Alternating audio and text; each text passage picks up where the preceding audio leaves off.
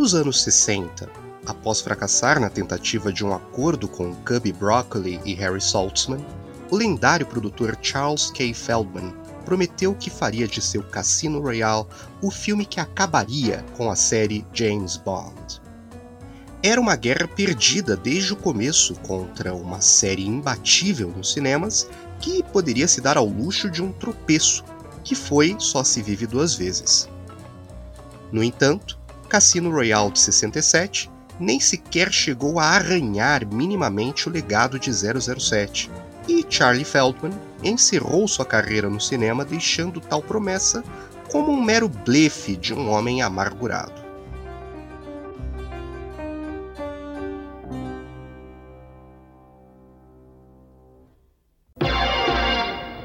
No começo dos anos 90, o cenário era bem diferente. A série 007 já não desfrutava da supremacia de 30 anos antes e a franquia estava por um fio, com a má recepção à permissão para matar, os embrólios judiciais entre a Ion e a MGM, e Kevin McClory, a espreita, só esperando apenas uma pequena oportunidade para seu terceiro remake de Chantagem Atômica. Em 1995, Pierce Brosnan, com seu primeiro filme na pele de James Bond, GoldenEye, reconstruiu a série e trouxe nova vida a 007 numa época de pós-Guerra Fria, onde a própria existência do personagem era questionada. Mas essa nova vida, por outro lado, revigorou imitadores que sempre quiseram tirar um quinhão do sucesso de Bond. Bond nunca se abalou com imitadores, fossem eles sérios ou cômicos, e seguiu seu caminho sem se influenciar por eles e só reagindo a tendências de blockbusters bem alheios a seu gênero nos cinemas. Good morning, Mr. Phelps. This is your mission should you choose to accept it. Should you or any member of your IM force be caught or killed, the Secretary will disavow all knowledge of your actions. Ethan Hunt will be your point man as usual. Good luck, Jim.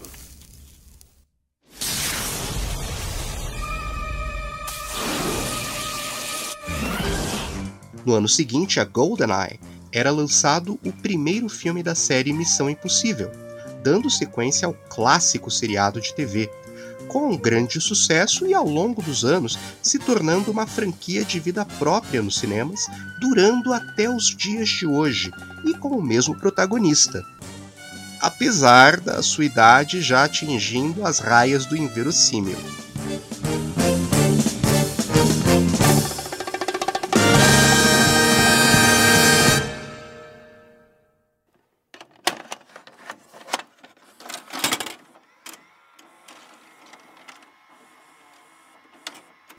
What are you thinking about? Cassandra. She's a fox. In France, she would be called La Renard, and she would be hunted with only her cunning to protect her. She's a babe. She's a robo babe.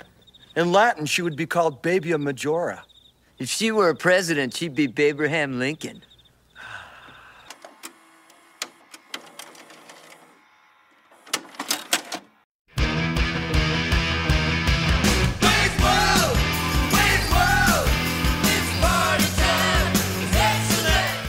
Sucesso da comédia besteirol Quanto Mais Idiota Melhor em 1992 gerou uma imediata sequência no ano seguinte. E já se planejava lançar um terceiro. Seu criador e protagonista, um dos vários comediantes do Saturday Night Live, acha por bem abandonar tal projeto e prefere pôr em prática uma ideia que havia meio que brincado no sketch para o SNL onde satirizava a inabilidade de diversos vilões em exterminar o maior espião de Sua Majestade.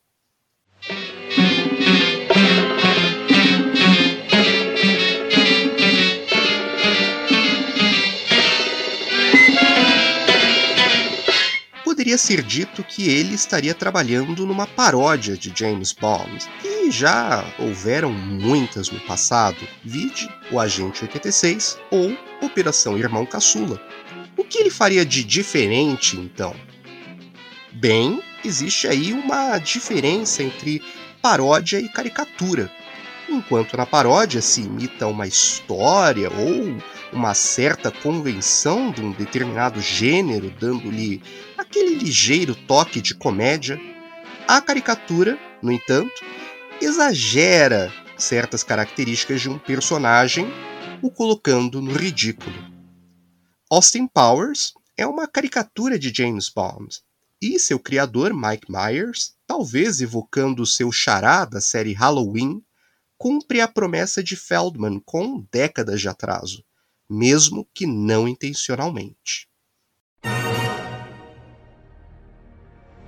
Bond, Bond, Bond, Bond, Bond, Bond, Bond, Bond, James Bond. Ah, James. Good evening, Mr. Bond. I've been expecting you.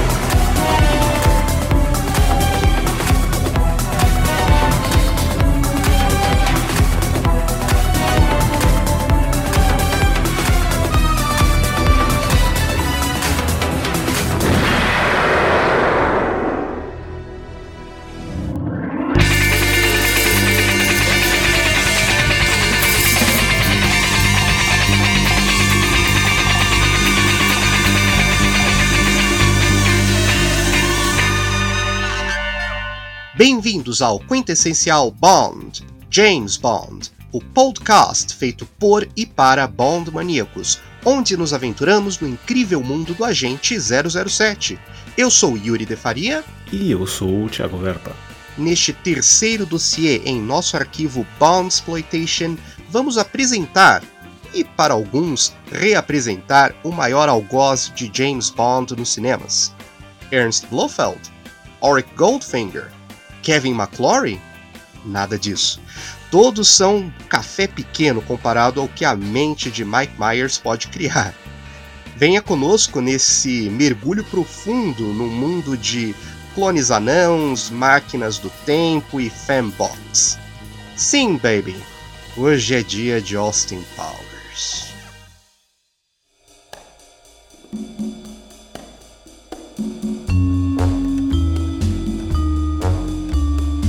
Bom, eu lembro de entrar na locadora que eu frequentava e me dar, me deparar com a capa do, do primeiro Austin Powers, né? Na, na, época em VHS. E eu achei bem curioso porque tempos antes eu tinha assistido GoldenEye pela primeira vez e estava me iniciando no universo 007, né?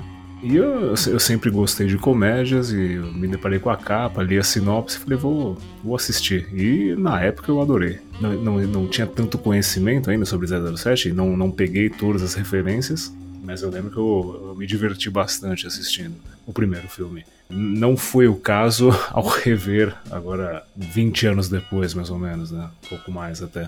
É, ainda tenho aquele carinho nostálgico, mas não, não funciona mais para mim. Bom, o meu sentimento com, com Austin Powers, eu acho que é, é reverso. Né? É, enquanto você tem um sentimento mais de nostalgia com Austin Powers e tem uma, uma certa rejeição à Operação Irmão Caçula, eu, eu sou ao contrário. eu tenho um sentimento de nostalgia com Operação Irmão Caçula e rejeição com Austin Powers. Sobretudo porque quando eu vi Operação Irmão Caçula pela primeira vez foi quando eu estava descobrindo Mystery Science Theater 3000. E para mim é uma série maravilhosa. Uma pena que a Netflix ela acabou estragando essa série quando tentou revivê-la. Mas é a cara dos anos 90. E assim, eu vou já fazer aqui um breve disclaimer antes de qualquer coisa, né? Fazer um housekeeping aqui, né? eu não sou fã do Austin Powers. Eu sei que tem gente que é fã, eu sei disso, a gente vai tentar aqui ser um pouco neutro, mas é claro que nossas emoções vão falar mais alto neste episódio. É, você é um pouco mais negativo do que eu. ainda tenho aquele carinho nostálgico mesmo, eu tendo re, revisto né, os filmes para fazer o episódio e visto que o carinho ficou no passado mesmo. Mas, mas, mas, não, não vou tão longe a ponto de dizer que Irmão Caçula é melhor. Mas entendo, entendo seu trauma. Não, eu digo no sentido de ser melhor, não em qualidade cinematográfica, porque ambos, em matéria de qualidade cinematográfica, se pega e põe no lixo. Porcaria! Desculpe! Simples assim. Mas é, em matéria de tirar uma risada, nesse ponto, Operação Irmão Caçula fica acima de Austin Powers, pelo menos para mim. Só de olhar o jeito que o Adolfo Celli tá vestido em Operação Irmão Caçula já me tira uma gargalhada. Não precisa fazer absolutamente nada. Mas, por outro lado, no caso do Austin Powers, é difícil, é muito difícil, porque, assim, eu posso dar aquelas risadinhas lá de canto de boca, e assim, pouquíssimas verdadeiras risadas e nenhuma risada histérica. Quando eu descobri pela primeira vez essa essa trilogia, série, bom, enfim, a gente vai ficar meio que em dúvida de como classificar esses filmes. É, foi nos tempos lá do VHS, né? Eu sei que para alguns do dos nossos ouvintes o VHS parece algo é, distante no tempo, né? A gente está falando de algo que vai fazer o quê? Quase 20 e poucos anos. Né? É, é muito tempo. E assim, eu só assisti como uma espécie de jogo dos sete erros. Né? Não, não por uma. Sabe aquela. Eu sabia do que se tratava, eu sabia que era uma paródia de James Bond antes de assistir, eu sabia do que se tratava. Mas aí eu assisti como aquele joguinho de sete erros para identificar as referências a James Bond, o que, que eu reconheci ali, de qual filme e tal. Mas assim, era um filme que eu não alugaria mais de uma vez lá na, na, na, na locadora, né? É um filme que ah, lá na, eu... no meu histórico ficaria só uma vez.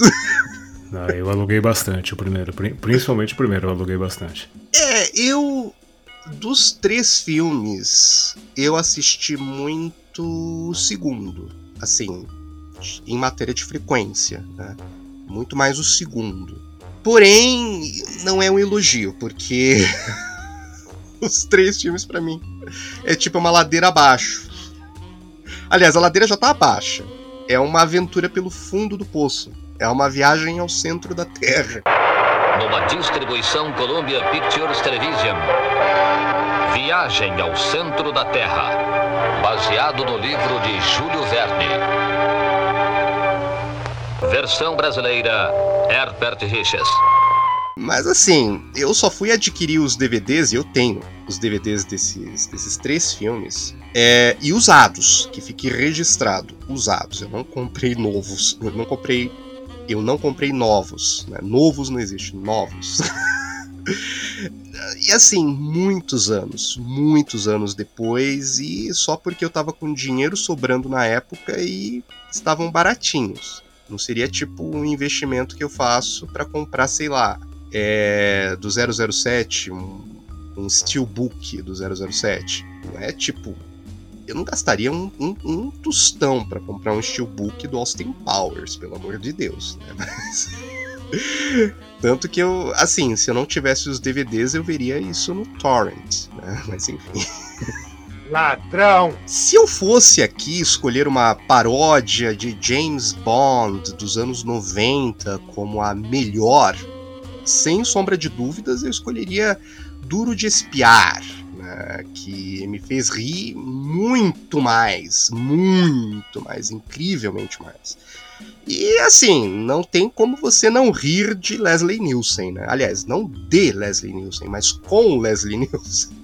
Ah, nisso vamos concordar plenamente. Saudades Leslie Nielsen e re revi esses tempos. Duro de espiar não, preciso rever, faz muitos anos que eu, que eu assisti, mas revi é, os filmes Corra que a Polícia Vem Aí e esses eu continuo rindo e gostando.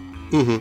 Não, ele era um patrimônio da comédia. Um patrimônio, né? E, e, e, assim, é claro, ele teve uma carreira bem diversa, porque ele só foi pra comédia porque ele não conseguia trabalho em filme sério. Ele era um ator que começou sério, ele começou dramático. Tem muitos filmes dele aí é, fazendo papel sério e Enfim, se a gente for aqui citar, a gente dá um, dá um episódio só para falar do Leslie Nielsen. Isso seria até, até legal. Ele é um dos meus é, comediantes favoritos, né? É, anos 90, quando você pensa em comédia, vem na cabeça o quê? Leslie, Leslie Nielsen, não vem, não vem outra coisa. E assim, para aqueles nossos ouvintes que ficaram curiosos é, sobre Duro de Espiar, a gente vai falar dele, mas não nessa temporada. A gente vai falar possivelmente na próxima. Mas nós vamos falar de Duro de Espiar, que é uma comédia de James Bond maravilhosa, uma paródia de James Bond muito, mas muito bem feita. Vamos guardar isso para depois. Eu sei que é um filme que a gente fica aqui doido para comentar, mas hoje é o, é, o, é o dia do, do Mike Myers, né? Ai, não! Mas, voltando ao Austin Powers, é... não é o tipo de filme de espionagem com muitas e muitas e muitas aspas que eu tenho aquele louco desejo de revisitar. Né? Aquele tipo de, de filme que às vezes eu assisto, sei lá, para ter som ambiente enquanto eu tô, sei lá, tirando pó da, dos DVDs, sei lá.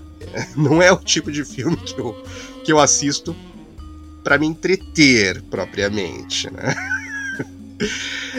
E assim, eu não, eu não vou ser inteiramente injusto e vou dizer, tem coisas boas ali, mas são momentos. E talvez aí pelo fato de que o Mike Myers ele vem de um programa humorístico onde ele fazia breves sketches. E assim, provavelmente ele direcionou essa lógica para um longa-metragem em que algumas piadas funcionam, elas pegam, mas outras não né? Tipo, algumas te fazem rir, mas não tanto, e outras te fazem ficar tipo um general russo, sério, sabe? É, assim, o todo em si não vale tão a pena. Mas eu digo isso por mim, não sei você, Thiago, mas tipo, para mim o todo todo não valeria. Seria legal se fosse um sketch. Hum, não, eu, eu acho que na época funcionou bem, né? Eu acho que, bom, funcionou bem, tanto que teve duas sequências. Cada, cada uma com um orçamento maior, né? Como a gente vai, vai falar é, posteriormente. Mas, não sei, acho que o primeiro ainda funciona um pouco, mas é o que você falou, é um, é um humor que não, não te leva tanto às gargalhadas, mas eu, eu, não sei, eu acho que sketch seria muito, muito pouco. Aí que está, porque, por exemplo, eu sei que eu vou pegar o Monty Python para fazer essa comparação, mas enfim, tentar comparar Monty Python com Mike Myers. Sei lá, eu tô comparando aqui uma Ferrari com um Fiat 147, né? então, é, mas vamos pegar, por exemplo, o sketch da Inquisição Espanhola.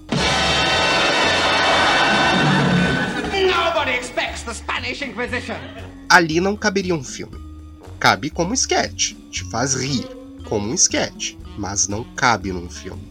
Tanto que quando você vê os filmes do Monty Python, o melhor deles, A Vida de Brian, não valeria como sketch, vale como um filme, paródia dos épicos religiosos que, que existiam na época.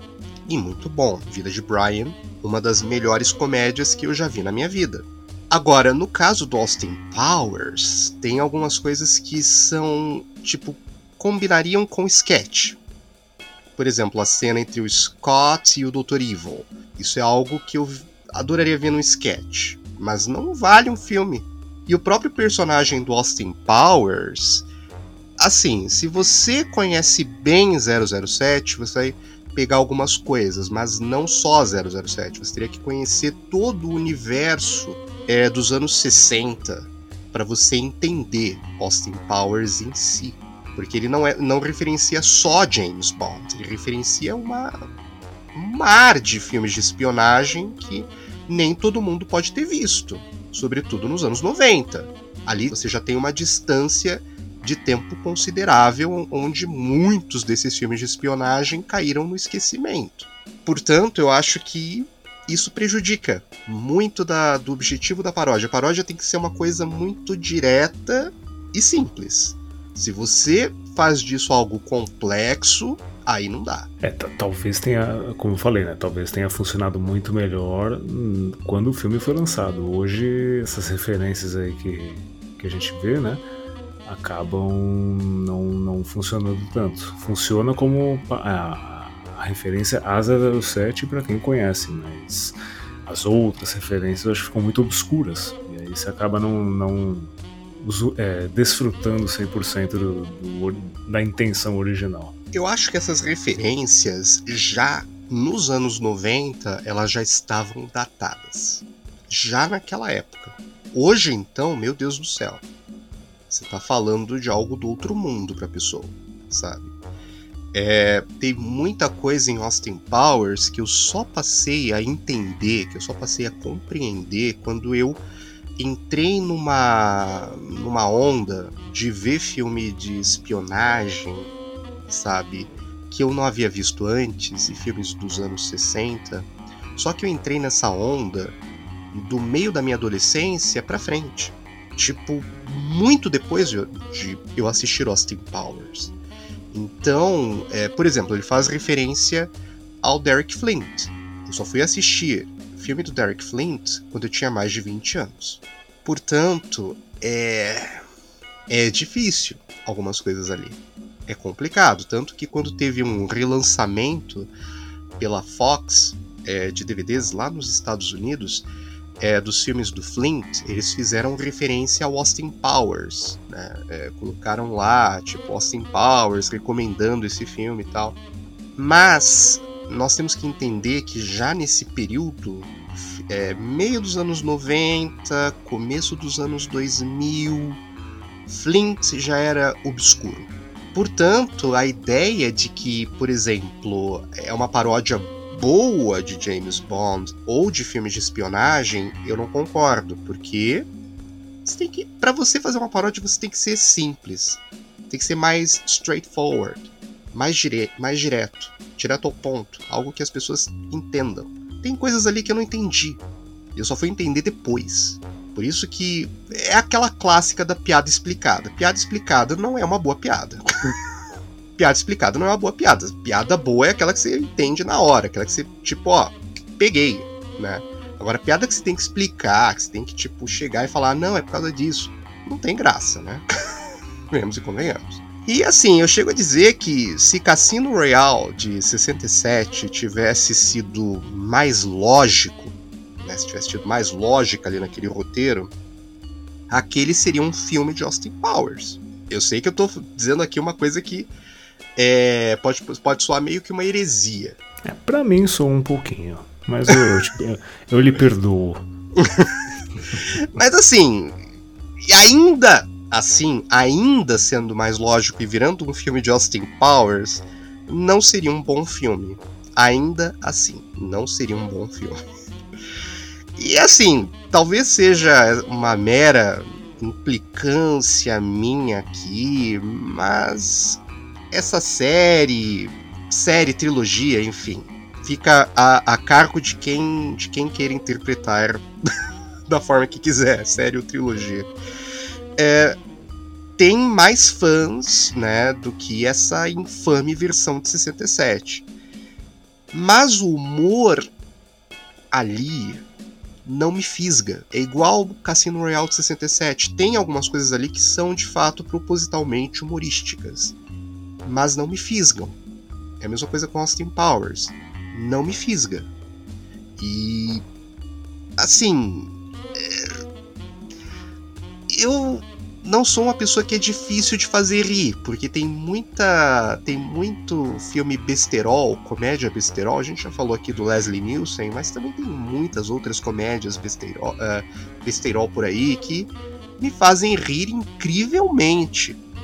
Mas Austin Powers não consegue.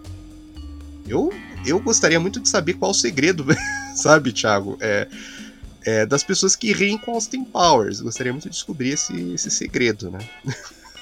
Bom, eu, talvez seja uma coisa de época mesmo. Na época eu adorava e, e, ria bastante. Hoje, não, não, infelizmente ou felizmente, não teve o mesmo efeito. É, e assim, o Mike Myers, ele funciona talvez em papéis ligeiramente mais sérios, é, como ele fez aí no recente Amsterdã, que teve lá aqueles pequenos momentinhos ali de galhofa. E assim, ele mesmo disse que era fã do Peter Sellers. E eu acho que ele está querendo se vender como uma espécie de Sellers dos pobres, sei lá. Porque o Sellers ele conseguia ser engraçado e também fazer papel sério. No caso do Mike Myers, ele não consegue ser engraçado. Eu já vi outras comédias com ele. E também, como ator sério, também não funciona. Danger Powers Personal Effects. Actually, my name is Austin Powers. It says here name Danger Powers. No, no, no, no, no. Danger's my middle name. O personagem Austin Powers é, em essência, uma caricatura do James Bond com algumas características de outros espiões. E está aí aquilo que eu disse antes, Thiago, de muita coisa ali não funcionar porque eu só fui entender depois. É, por exemplo, os óculos dele são tirados do Harry Palmer, o espião lá do Michael Caine, lá nos anos 60. Né? Eu só fui assistir filme do Michael Caine quando eu tinha 20 anos. Não filme do Michael Caine, tô dizendo filme do Harry Palmer, né? Só fui assistir quando eu tinha 20 anos. E eu, só, eu assisti Austin Powers pela primeira vez quando eu tava lá nos anos 90. Bom, eu, eu nunca vi, então eu acabei de descobrir essa questão dos óculos. É, a, a, profissão de fotógrafo dele, que, que a gente vê, é tirada do Matt Helm, espião lá do Dean Martin, também dos anos 60 o caráter mais independente foi pego lá, emprestado do Derek Flint. Né? Tipo, Austin Powers ele tem um avião privado, igual o Derek Flint tem. São coisas que, que pertencem lá ao imaginário dos anos 60. O auge da bombomania, em que tinha lá uma série de espiões no cinema. Mas nos anos 60, como eu já disse, isso já era obscuro. E hoje, então, meu Deus do céu, só cinéfilo conhece isso. né? É, e assim, tem também aí a, a característica dos dentes mal cuidados, que são aí uma, uma referência a uma crença americana de que os ingleses têm dentes podres.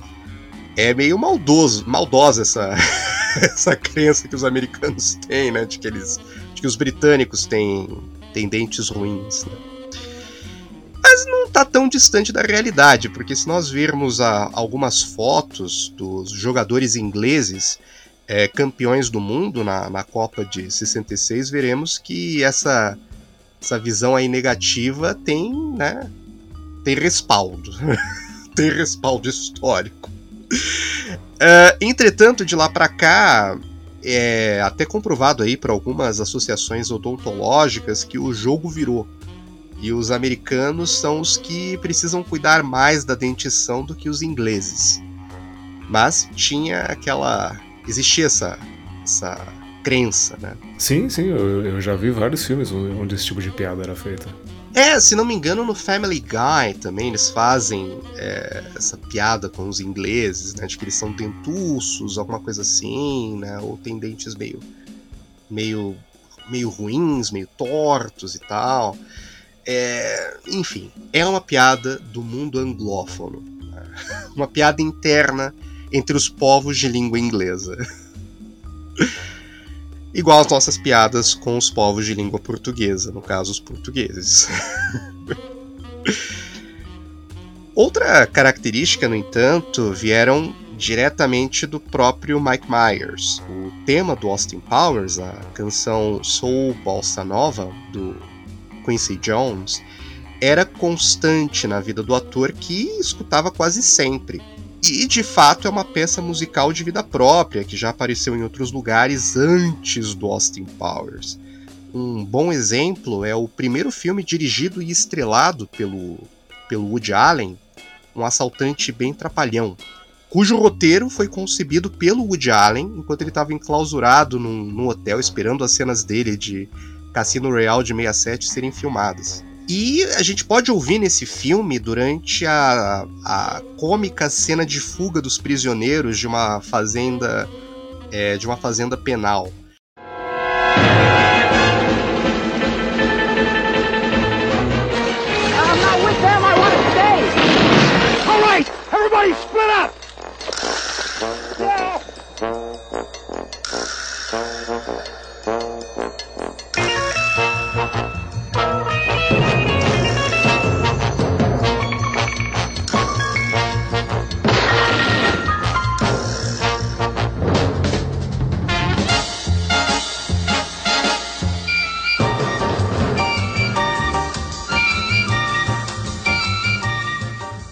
É muito legal essa cena.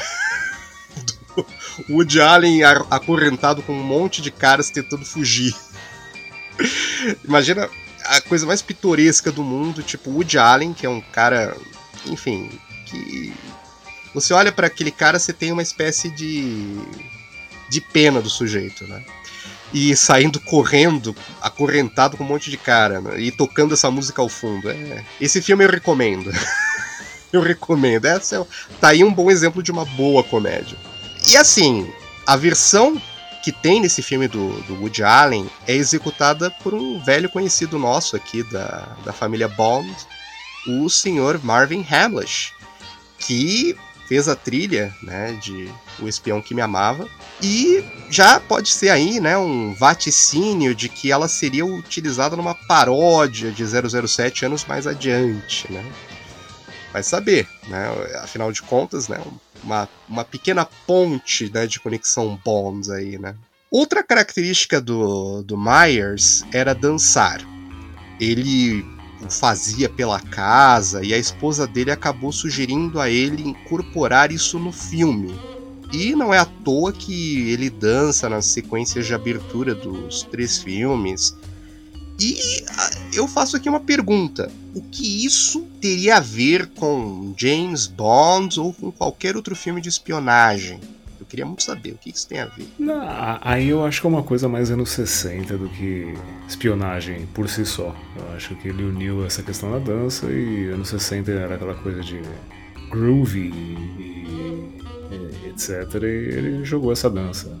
Eu pelo menos sempre vi assim. Eu sinto aquele fedorzinho de preguiça dele, que poderia facilmente ter feito uma paródia aí das famosas sequências de títulos do, do 007. Né? Nessa altura, nos anos 90, você já tem várias alternativas para você parodiar. Né? Não é que nem nos anos 60, quando se fazia paródia de 007, não tinha tanta alternativa. Nos anos 90 você já tinha várias. Você podia escolher qual delas você vai parodiar ou qual delas você vai fazer uma espécie de colagem, né? E o próprio próprio teaser, né, o trailer teaser de O Homem do Membro de Ouro mostrou que eles podiam fazer isso, né, mas não fizeram. Duro de Espiar fez isso muito melhor, né, é, tirando sarro de uma forma inteligente lá da, da, da sequência de abertura de chantagem atômica e somente para seus olhos. E um detalhe interessante é que essa sequência do Duro de Espiar não foi nem sequer produzida pelo primeiro escalão do filme. Foi produzida pelo próprio cantor, o, Weird Al Yankovic. E, e, o, e, essa, e, essa sequência do filme virou o, o clipe da, da canção Spy Hard.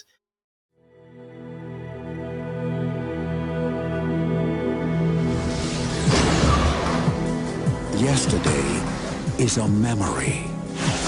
Today is history. Tomorrow is in the hands of one man. Bond. You know the rest. Sete meses antes da estreia de O Amanhã Nunca Morre, em maio de 1997, estreia Austin Powers 000, um agente nada discreto, dando início a essa série, trilogia, enfim. fica a critério, como eu já disse, fica a critério. Definam como queiram. In 1967, an international secret agent was cryogenically frozen in case the world ever required his services again. Now, evil is threatening the Earth. and the time has come to bring him back into the 90s. It's not unusual. Allow myself to introduce myself. Danger Powers personal effects. Actually, my name is Austin Powers. Danger's my middle name. I'm gonna need you to sign these release forms. Okay, name. Sex? Yes, please. In his time, he was the coolest secret agent alive. Unfortunately, It's freedom, baby. Yeah. this is not his time.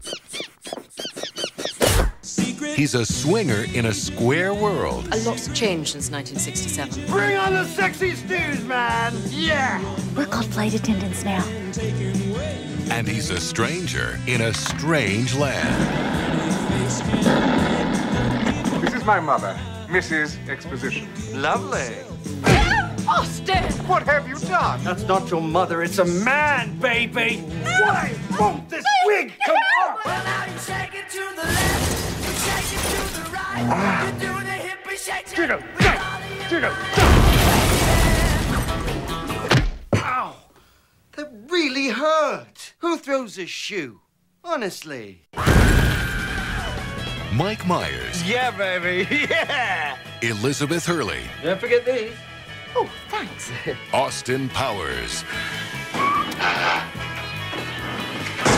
International Man of Mystery. Oh, Always wanting to have fun, Austin. That's you in a nutshell. No, this is me in a nutshell. Help! I'm in a nutshell.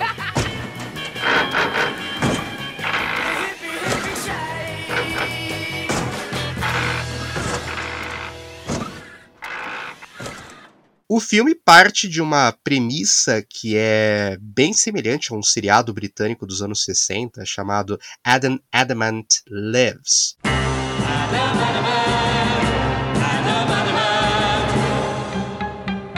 Onde um aventureiro é congelado no começo do século XX e descongelado em 1966 para combater o seu, o seu arqui-inimigo chamado The Face.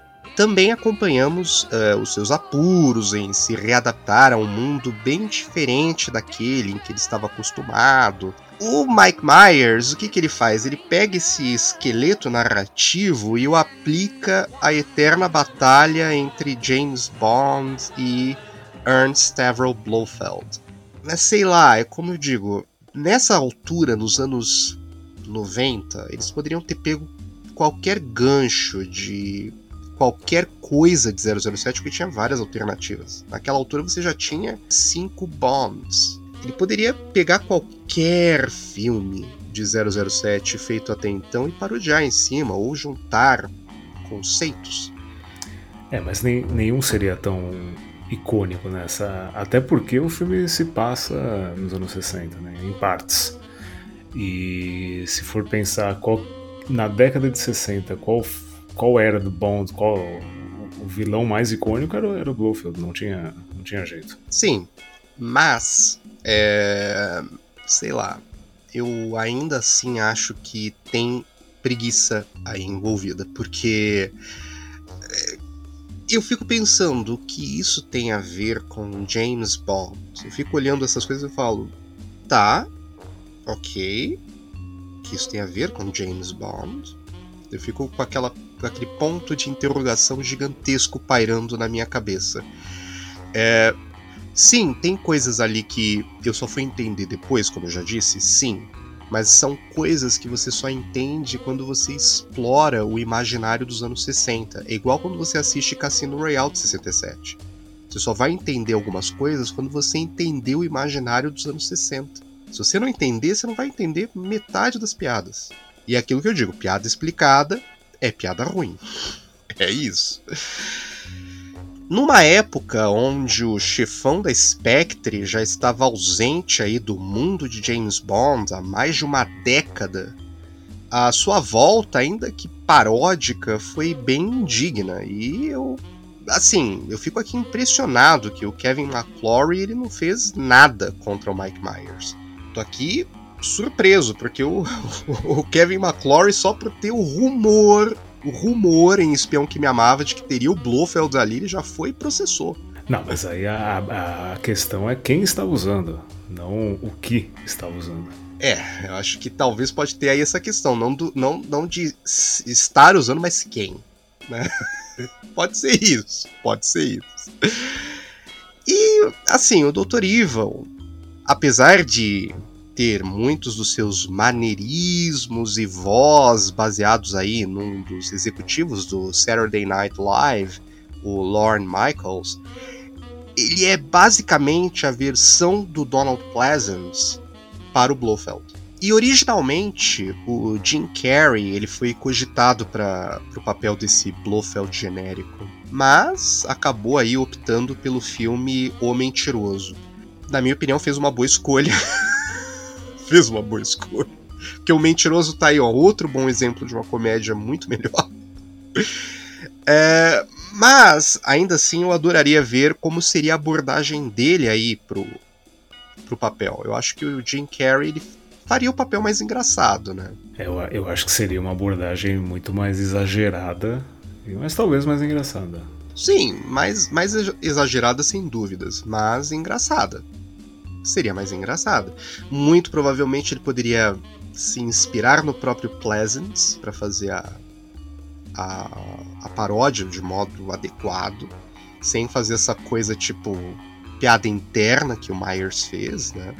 E assim, apesar disso, né, o Jim Carrey ele não quis, aí quem entra no lugar? O Mike Myers, fazendo mais um papel nesse filme. um detalhe interessante é que ambos, tanto o Powers como o Dr. Evil, têm problemas aí em se adaptar a um novo mundo pós-Guerra Fria naquela cena lá da, da ONU, onde ele pede o resgate por um míssil nuclear sequestrado de uma velha república soviética, uma pequena cópia da, da trama aí de chantagem atômica, né? Aliás, Thunderball eu acho que é o se tem referências a 007, né, misturado aí nessa, nessa gigantesca mistureba que é Austin Powers, Thunderball é, a, é o centro dessa, dessas paródias, né? E ele parece, o Dr. Evil, né? Ele parece que não entende que dos anos 60 para cá a inflação mudou o valor do dinheiro e. um milhão de dólares já não é mais uma grande soma de dinheiro. Gentlemen, my name is Dr. Evil. In a little while, you'll notice that the Kreplakistani warhead has gone missing. If you want it back, you're going to have to pay me one million dollars.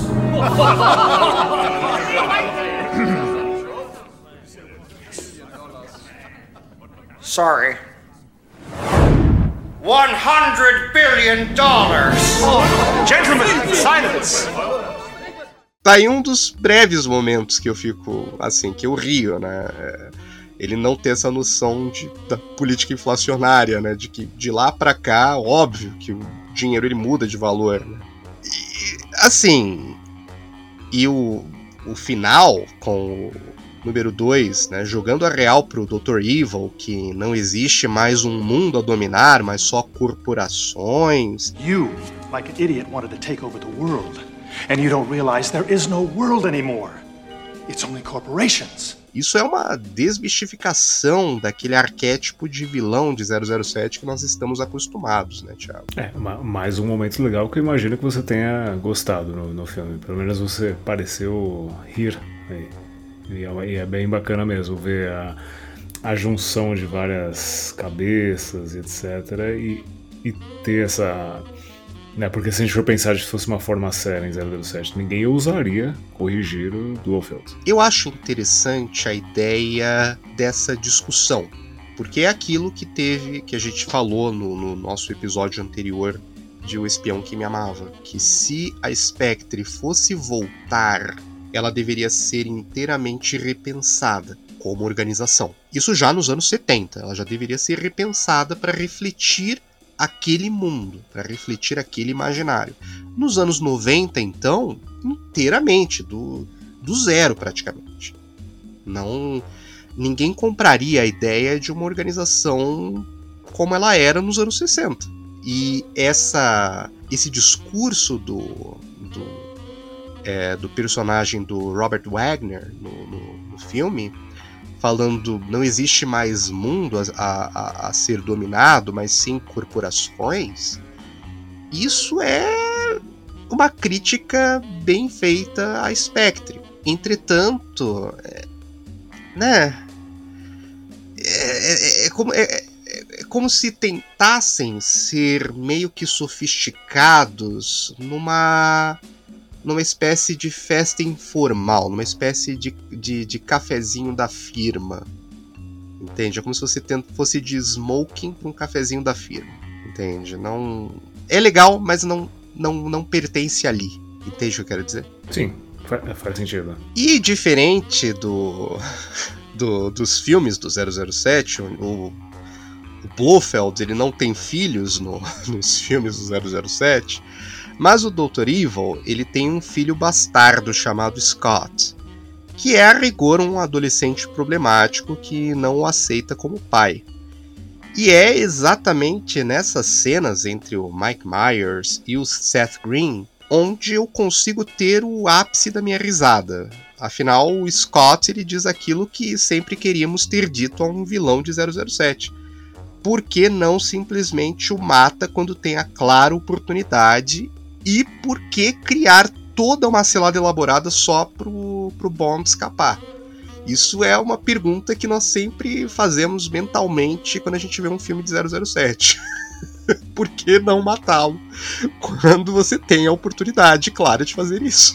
Não, a gente vai falar disso mais, mais é, mais aprofundadamente no, no nosso próximo episódio sobre Foguete da Morte.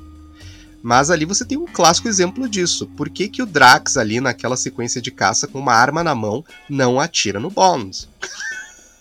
Por quê? Ok, aí seria fácil demais. É, mas meu, você sabe que ele pode prejudicar seus problemas, o seu, o seu plano. Você sabe que, que ele pode te prejudicar enormemente.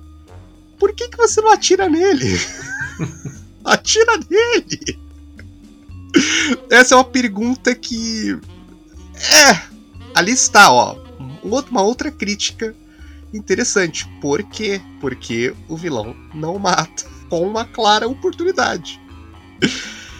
E assim, é. E é também iniciada, né? É, é iniciado nesse, nesse primeiro filme uma piadinha recorrente que, que foi criada ali no improviso entre os dois atores, onde o Dr. Evil manda o Scott se calar das mais diversas formas. All right, guard, begin the unnecessarily slow-moving dipping mechanism. Close the tank! Wait, aren't you even gonna watch them? They could get away. No, no, no. I'm going to leave them alone and not actually witness them dying. I'm just gonna assume it all went to plan. What?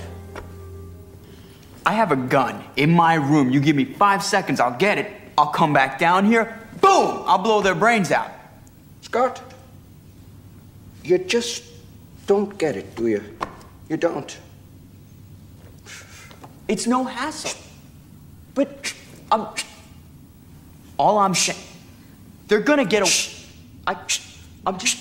Which. Knock, knock. Who's there? Look, let me tell you a little story about a man named. Shh. Even before you start. That was a preemptive shh. Just know I have a whole bag of shh with your name on it. Why make trillions when we could make billions? A trillion is more than a billion, numbnuts. All right, zip it. You don't, you can't even zip it. Zip. Look, all ladies I'm... and gentlemen of the jury, exhibit A. Number two, would you please back Look, me up? I'm Zippy Longstockings. I can't. When a problem comes along, you must zip it. Zip it good. Frau, would you please? Kisuhai pindawa mitahioto. Subtitle: Zip it. I'm just trying to. Zip. Would you like to have the suckle of my zipper? I want Zip. you. Stop. Really? Zip it. This Zip is. it. Oh, Zip it. you know Zip it. You're like a child. Zip it. Talking. If you just one time. Zip it. Anyways, the key to this plan is the giant laser. It was invented by the noted Cambridge physicist Dr. Parsons. Therefore, we shall call it the Alan Parsons Project. Oh my god. What now? The Alan Parsons Project is a progressive rock band in 1982. Uh, why don't you just call it Operation Wang Chung, ass? Well, what, what should we? Nothing. I'm sure Operation Banana Ram will be huge. What, what are you saying? If you were trying to be hip, www.sh.com.org. you so. Eu, eu, eu acho essas cenas mais engraçadas do que todo o filme. bem Gosto honesto, bastante sendo bem também. honesto. Gosto bastante também. Inclusive usava com, com amigos meus. É, é, é uma das pouquíssimas coisas engraçadas do Austin Powers. E foi criada no improviso. Se o que é improvisado é engraçado e o que foi pensado não é, é como eu falo, temos um problema. temos um pequeno problema. Outros vilões aí clássicos da série Bond são parodiados aqui. Random Task é uma cópia do Odd Job, que ao invés de usar um chapéu, usa um sapato. E o ator que fez esse esse personagem, ele foi preso, né? Se não me engano, por assassinato. Anos depois. né? É, tem também outro outro vilão, o Patty O'Brien, que é uma tentativa de parodiar o Red Grant e não me parece tão eficiente, né? Tipo, aquela cena dele tentando esganar o Austin Powers como uma espécie de correntinha, né? É, Sei lá. Não não desceu bem, não foi uma boa, não foi uma boa é uma boa paródia assim, né? sei lá. Tem um elemento desse filme que acho que se encaixaria bem num filme de 007. O nome de uma das personagens, a Lota Vagina. Numa série que já teve Pussy Galore, isso não seria nada estranho, né, Thiago? Acho que seria até normal. Não, isso, isso é uma mais, é, mais clara referência que essa é impossível. Que se É. estendeu não só pra esse, mas pros outros filmes também. É, mas es- esse nome, meu, não tem como. é, como esse esse nome não, não caber na série 007. ai, ai, ai. E uma integrante da, da família Bonds aparece brevemente aqui como a esposa de, de um capanga morto. Lois Childs, a Holly Goodhead, de Foguete da Morte, traz aí a sua Bond Connection para o mundo de Austin Powers, ainda que por poucos minutos. A Carrie Fisher, a princesa Leia do Star Wars, também faz uma pequena pontinha ali. Porém, me pareceu confuso, tipo, tá, Star Wars todo mundo conhece, ok, eu adoro.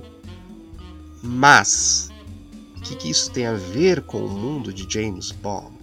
Tipo, a essa altura tem muitos atores, tô dizendo nos anos 90, muitos atores de 007 ainda vivos e que eles que poderiam ter sido usados aí, né, Pra fazer nem que fosse uma ponta pequena. Não, mas aí é o tipo de coisa que não precisa necessariamente ter uma conexão com o Bond. É só um, um brinde, vamos dizer assim, um extra.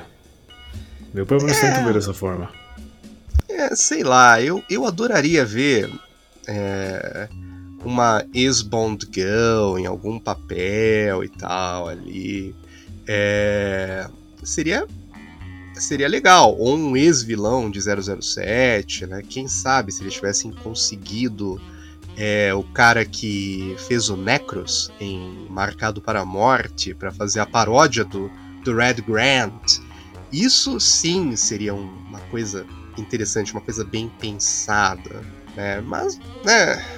Não, né? Não, não pensaram de modo tão, né, tão direcionado para uma paródia direta de 007, pura e simples. né? E nisto eu tenho que dizer que Operação Irmão Caçula segue invicto. segue invicto, tem lá. Muitos ex, ex, é, ex-vilões, ex-Bond Girls, e tem até o M a Moneypenny. Isso segue invicto, invicto. A Serviço Secreto de Sua Majestade também é referenciado com o com o Powers é, se casando com a personagem da Elizabeth Hurley neste primeiro filme. E a Elizabeth Hurley, ela apresentou um documentário de 007 na época do lançamento de, de GoldenEye. Eu me lembro que eu assisti esse documentário no VHS, né? E fiquei impressionado de, de ver ela no Austin Powers. Sim, ele, esse documentário vinha, veio com aquela coleção da Caras, né? Que, Sim. Que trouxe todos os filmes. Uhum. E é esse casamento que é o gancho para o filme seguinte. Do you swing? Are you kidding, baby? I put the gar in swinger, baby! Yeah! Austin. Powers Crazy, baby! Yeah! is back Yeah, baby! Yeah! with the help of the beautiful Felicity Shagwell. How does that feel, baby? Mm, lower. How does that feel, baby? In a thrilling adventure of intrigue, treachery, and love. But Dr. Evil is back, and more evil than ever. You gonna cry, gonna cry, huh? Oh, oh, yeah, yeah. I'm going to go back to the 60s and steal Austin Powers' mojo. Ladies and gentlemen, I'm about to travel through time. I bid you adieu.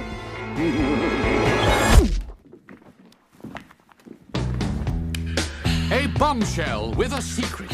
Robin Swallows. Swallows. That's an interesting name. Maiden name Spitz. Well, which is it, baby? Spits or swallows? hmm. Dr. Evil, we began a program to clone you. He is exactly like you in every way. One eighth your size. I shall call him Mini Me. Mini Me. Something small, something deadly.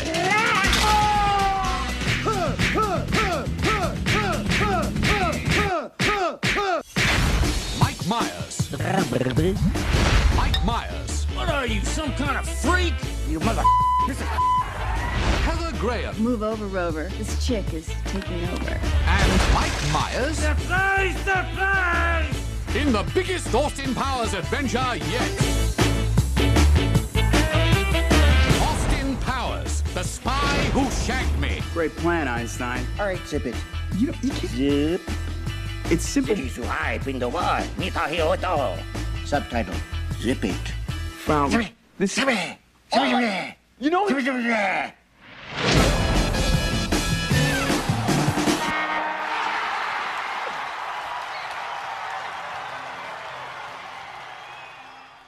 Austin Powers, o agente bom de cama. Nossa, que trocadilho mal feito, meu Deus do céu. Meu, eu não tenho quase uma coisa boa pra dizer sobre essa série. Não tenho. Uh, estreia em 1999, mesmo ano do lançamento de O Mundo Não É o Bastante, e dois anos após o primeiro filme do Austin Powers. Né? E já faz algo que seria copiado na era cringe, começar imediatamente da onde o outro parou. a era cringe meio que tentou fazer Austin Powers a sério, na real. Né? Vamos, vamos falar o português claro. Ah, o Austin Powers meio que teve lá a sua influência no Daniel Craig. É, poderemos falar isso no, no, no, no próximo filme de Austin Powers, que se formos ver, é, Sem Tempo para Morrer pegou muita coisa. Não, mas já, já nesse segundo a gente já vê as, as semelhanças, né? O filme começar da onde o outro terminou. Isso era Craig. mas, né, enfim, temos aqui mais uma tentativa de parodiar a Serviço Secreto de Sua Majestade com a esposa do Powers sendo uma fembot, criada pelo Dr. Evil, que explode rapidamente lá na, na, na lua de mel. É, toda vez que eu vejo essa, esse conceito de, de fembot, é mais uma coisa de piada explicada, que me lembra aquele filme com o Richard Johnson, ele fazendo o Bulldog Drummond, um filme que se chama Algumas Garotas Fazem, em que também dos anos 60, em que as garotas ali do vilão, do Carl Peterson, elas são robôs. Eu acho que o Mike Myers tirou disso. né? É, mas também é aquilo, piada explicada, piada explicada. E um detalhe que eu só notei lá para lá, lá pela terceira vez que eu vi esse esse filme. Detalhe, esse é o filme de Austin Powers que eu mais assisti. Tem uma placa indicando Cassino Royale. Não sei se você percebeu, Thiago. Tem uma placa Sim. lá indicando Cassino Royale. Sim, sim, sim. Curioso. É, certamente é é a última vez que o título foi referenciado antes dos direitos serem inteiramente revertidos aí para Ion, né? Mas também tem no, é, no Nunca Mais Outra Vez também tem quando Bond chega lá naquela, naquele, naquele cassino que tem lá o- os jogos de videogame, né? Tem lá uma placa Cassino Royale. Se o primeiro filme já é meio absurdo com aquela história de suspensão animada e tal, aqui temos a cereja do bolo do insólito. Uma máquina do tempo que faz tanto Dr. Evil como Austin Powers voltarem aos anos 60. E depois dizem que essa é uma paródia de 007. Eu nunca vi esse tipo de coisa em filme de 007 nem Cassino Royale de 67 viajou tanto assim na maionese. Não, mas é, é outra, é outra coisa que você desconta. O filme inteiro não precisa ser 100% baseado. Eu acho que não, não incomoda. Não. É verdade. Quer dizer, às vezes não. Quer dizer, incomoda em outros sentidos, mas eu acho que. Ok, não tem 007, mas não precisaria ter pra ser baseado. Não, eu acho que, sei lá, voltar aos anos 60, tipo. Tá, ok. Eu penso assim, nesse. Como eu digo, uma paródia ela não pode ser muito complexa. Ele- na minha opinião, eles tinham duas alternativas. Ou eles faziam um filme inteiramente contemporâneo, ou seja, nos anos 90 mesmo, ou eles faziam nos anos 60 inteiramente. Ou uma coisa ou outra. Fazer esse vai pra lá, vem pra cá, vai pra lá, vem pra cá, eu acho que é um pouco cansativo, pelo menos pra mim. Mas voltando a, a- aqui a, a, a trama, né? Eu sei que é trama entre muitas aspas, porque esse filme, na minha opinião, não tem uma trama definida.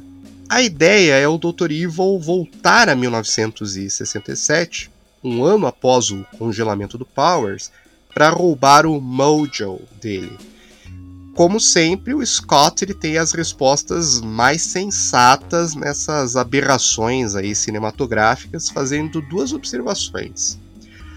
A primeira, quando o Dr. Evil pergunta, meio que retoricamente para seus capangas, num esconderijo que acontece de ser uma unidade da Starbucks, por que, que o Austin Powers sempre o derrota? Porque você nunca o mata quando tem a chance e é um idiota.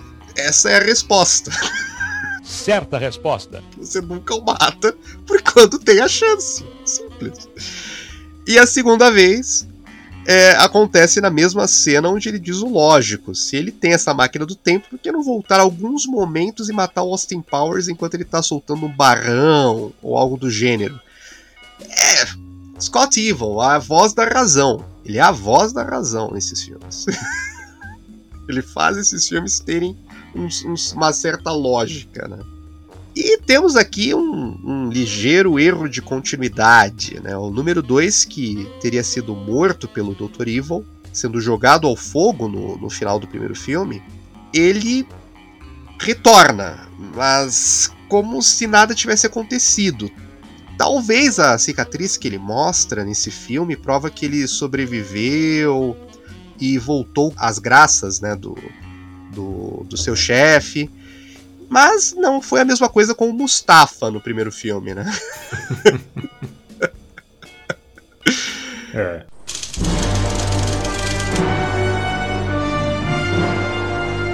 Gentlemen, welcome to my underground lair. It's been 30 years, but I'm back. Everything's gone perfectly to plan except for one small flaw. Due to a technical error by my henchman Mustafa, complications arose in the unfreezing process. But My design was perfect. Look what you did to Mr. Bigglesworth! But Dr. Evil, we were unable to anticipate feline complications due to the reanimation process. Silence!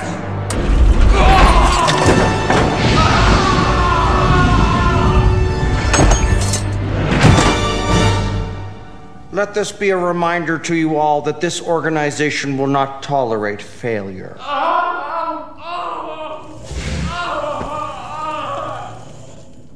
Gentlemen, let's get down to business. We've got a lot of work to do. Someone help me! I- I'm still alive, only I'm very badly burned.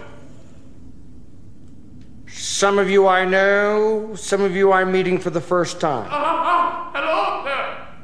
Anyone? Can someone call an ambulance? I'm in quite a lot of pain. Okay, you've all been gathered here to form my evil cabinet. Excuse me. yes, he's down now. Is he dead? No, not dead. No, burnt. Badly. Yes? Right. If somebody can open the retrieval hatch down here, I could get out. See, I designed this device myself. Oh, hi. Good. I'm glad you found me. Listen, I'm very badly burned, so if you could just. You shot me! Okay, moving on. You shot me right in the arm! Why did.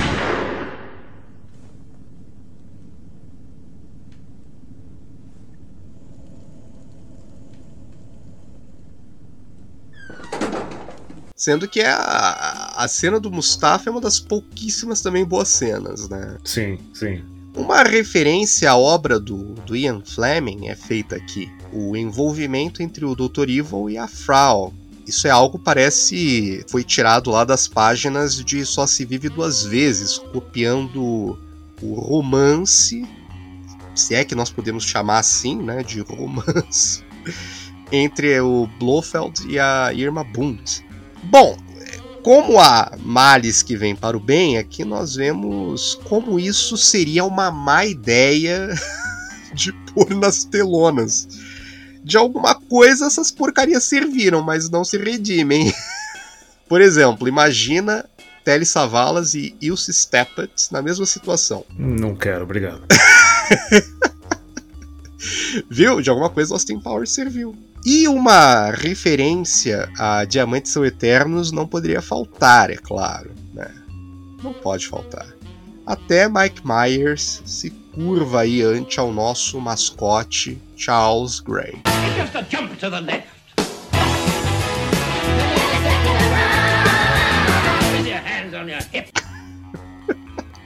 E o Dr. Evil, ou melhor, o número 2, faz um clone dele. Mas é um clone anão, que é ali adequadamente batizado de Mini-Me, uma junção de Charles Gray com Hervé Villechaize. C'est juste un saut sur la gauche. Et puis un pas de la droite. Les deux mains sur les hanches.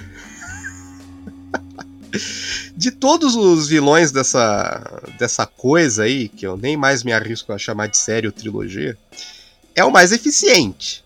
Ele ao menos dá uma bela surra no, no Mike Myers naquela base lunar. e ele consegue ser mais eficiente que o Nick Nack. Tá aí, ó. É, ameaçador, ameaçador. Bem mais ameaçador.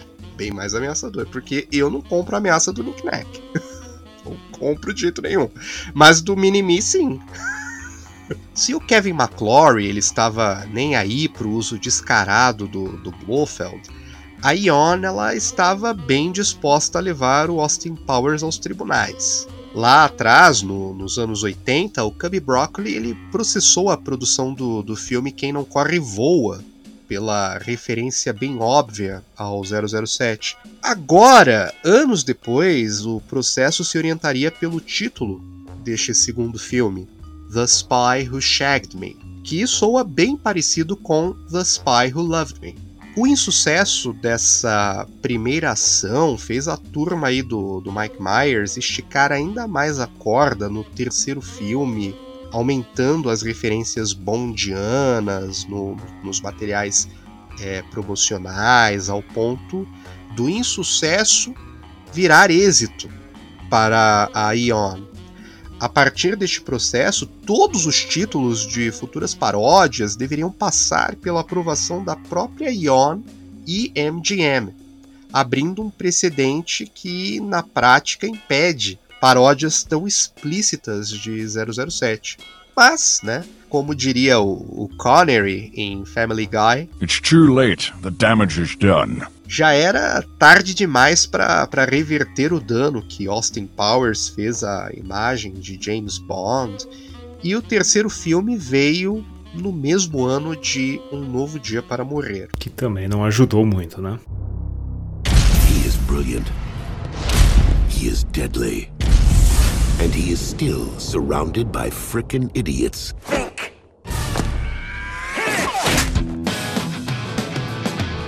This summer, I am a sexy beast. secrets will be revealed. Lower the globe. Lower the globe. Ow! Ow! I'm okay. I'm okay. Release the meteor. Whoa! No way! Raise the bomb! One of our best agents has been kidnapped. It's your father. An evil pact. Who has my father? The aptly named Gold Member. A dangerous mission. Where can I find this Gold Member? 1975. Here he is, ladies and gentlemen. It's Gold Member. I am from Holland. Oh. Isn't that weird? A foxy partner. I'm Foxy Cleopatra, and I'm a whole lot of woman. Shazam! A family secret. Dad! Hello, son. Your spy car's a mini. It's not the size, mate. It's how you use it. Now, it's time to face the truth. We've been trying for years to get a mole inside Dr. Evil's lair. And here he is. So you're the. Mole. Nice to mole you. Meet you. I said mole. Stop. Mole. Bye, mole. On July 26th, Right on, sugar. can you keep a secret? Mole, mole, mole, oh, mole, mole. New Line Cinema presents Oh, I'd like to have a go with that, Philly. Shut your mouth. Mike Myers I haven't laughed that hard since I was a little girl. Thank you. introducing Beyonce Knowles and Michael Caine.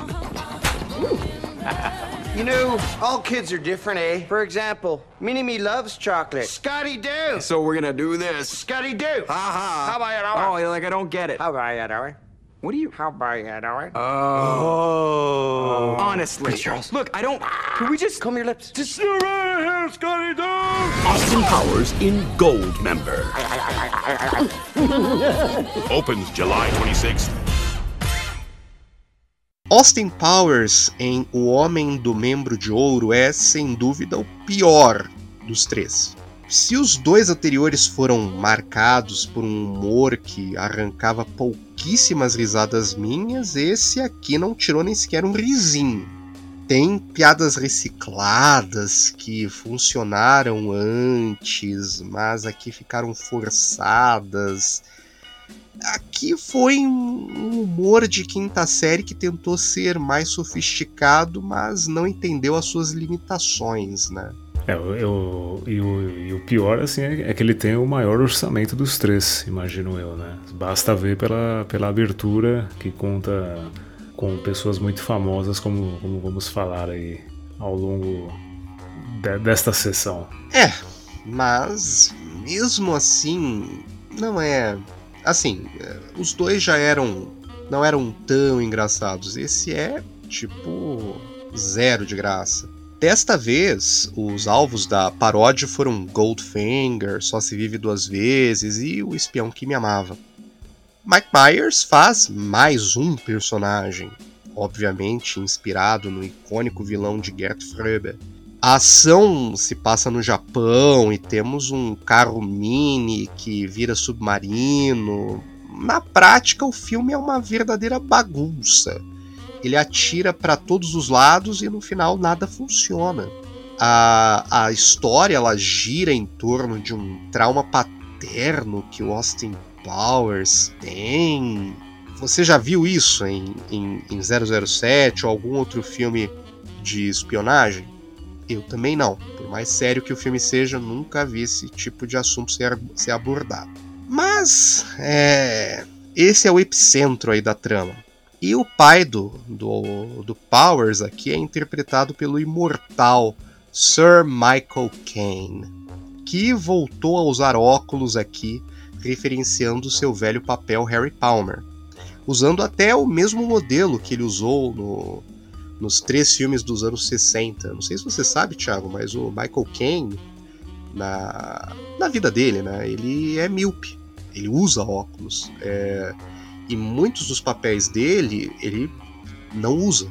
Em essência, ele montou o Harry Palmer, porque nos livros do, do Len Dayton, o Harry Palmer ele não é descrito, ele não tem nem nome. Então, foi uma criação do próprio Michael Caine.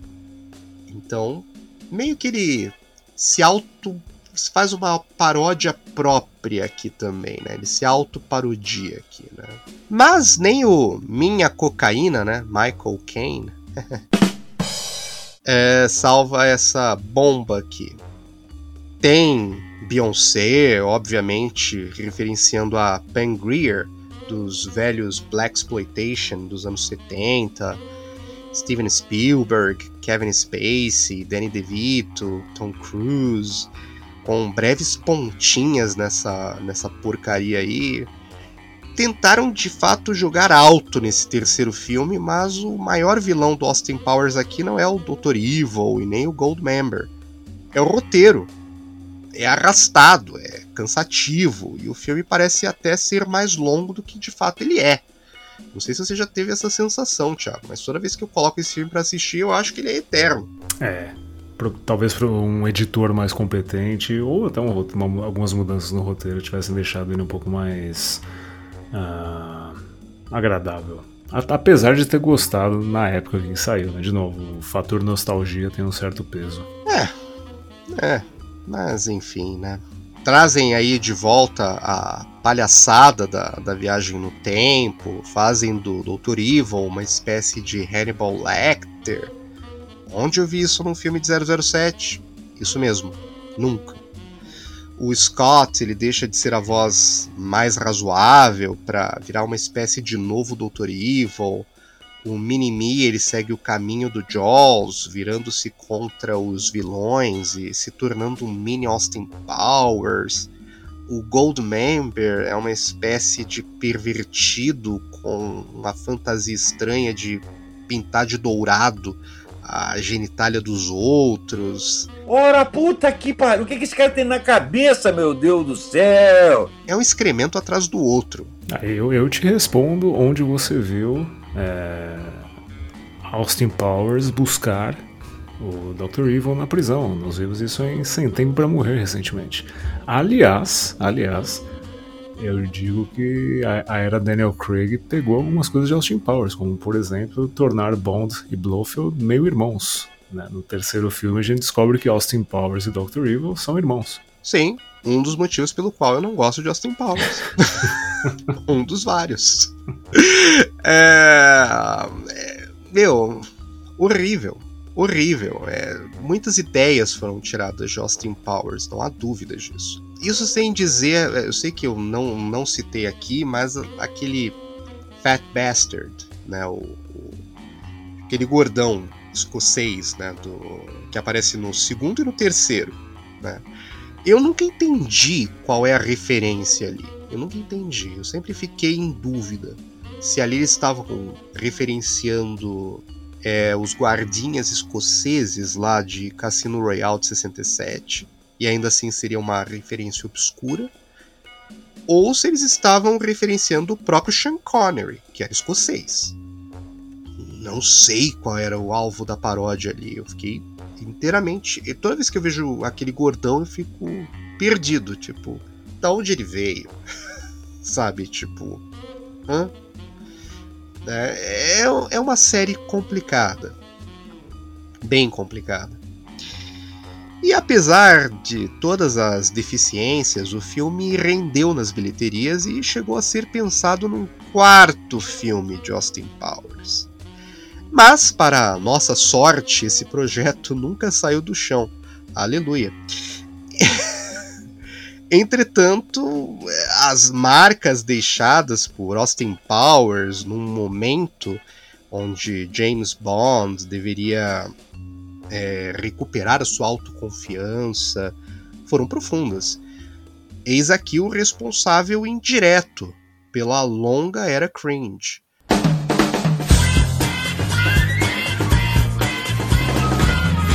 Bom, eu vou dizer que Austin Powers, é, por mais que eu tenha revisto e não tenha me agradado tanto quanto agradou antes, né, vai ter um, um pequenininho lugar especial no, no, coração pelo fator nostalgia. Mas eu acho que é uma coisa que acabou ficando datada. Eu acho que não funciona mais. Eu acho que eu espero que eles nunca venham com a ideia de fazer um quarto filme agora, né, pelo fator nostalgia. Acho que já já já deu, né? E enfim, é um produto que deve ficar aí no, na época em que foi produzido. Bom, o Daniel Craig, e pela primeira vez eu tenho aqui que concordar com o diagnóstico dele, ele disse numa entrevista que depois de Austin Powers, ninguém conseguiria levar James Bond a sério se continuasse da mesma forma que, come que começou lá em 62 o personagem que já passava por uma certa insegurança lá nos tempos de pós-Guerra Fria, morte do Cub e troca de mando lá da, da, da Eon, acabou sendo jogado ladeira abaixo dos reboots. Charlie Feldman não viveu para ver a, a sua promessa sendo cumprida por Mike Myers.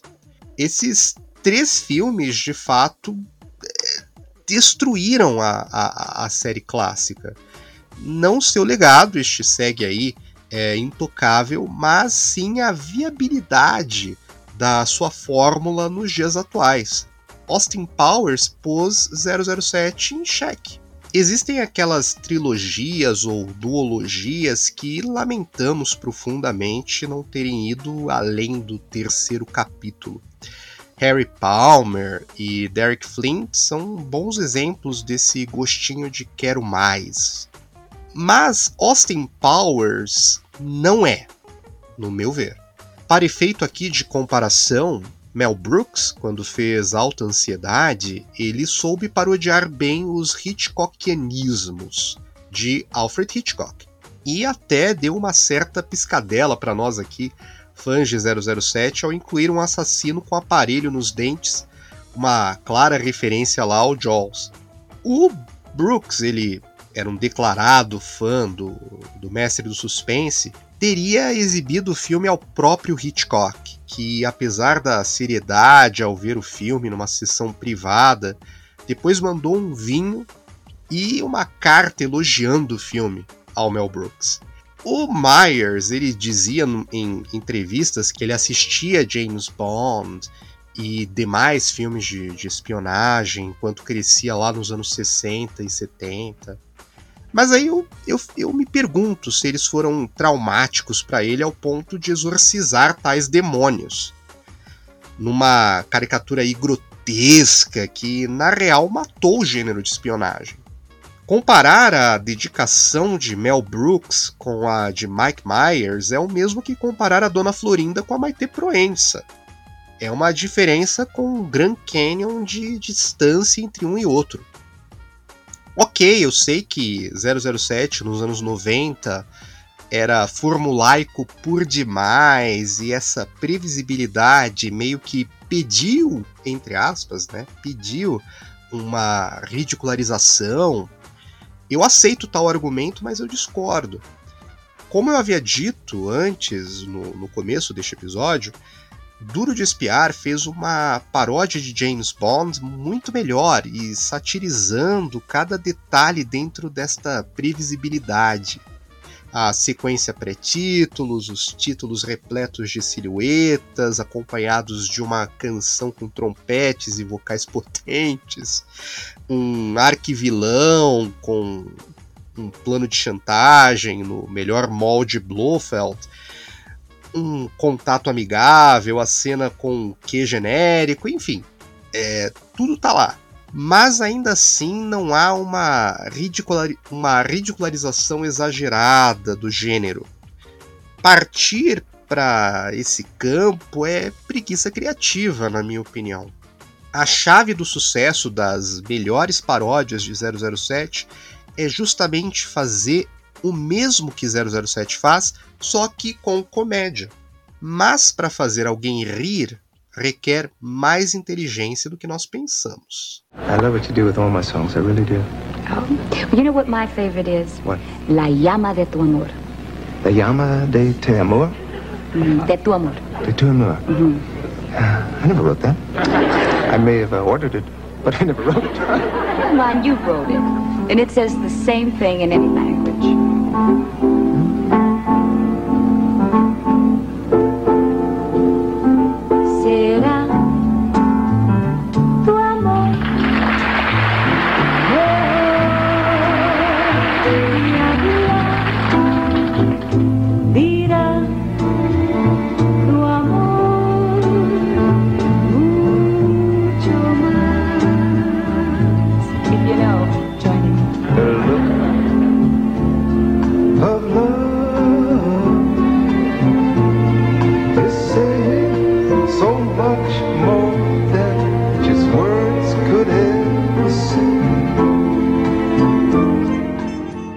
Passada se foi um dos maiores gênios musicais do cinema.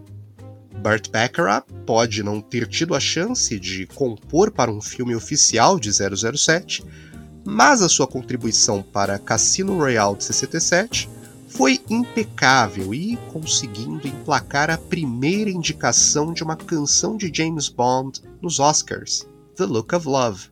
Foi ele quem descobriu a cantora Dionne Warwick, que viria a cantar a canção Mr. Kiss Kiss Bang Bang, e trabalhou em inúmeras ocasiões com o letrista Hal David, cuja contribuição para 007 é gigantesca. Se lembramos positivamente da versão de 67 para a primeira aventura de Bond, certamente é devido à genialidade musical de Bacharach, que deixa grandes marcas na história do cinema com filmes como Que Que é a Gatinha, A Bolha Assassina e Butch Cassidy. Burt Bacharach pode não estar mais aqui para nos presentear com seu talento, mas seu legado é imortal e seguirá encantando diversas gerações.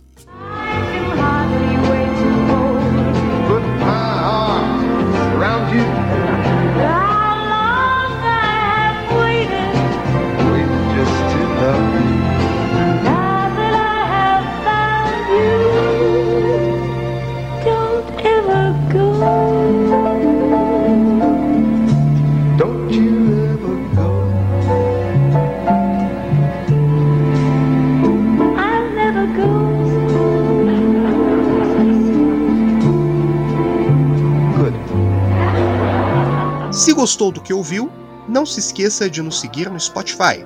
Clique também no sininho para ser notificado de novos episódios e nos qualifique com as estrelinhas. Isso ajuda o podcast enormemente.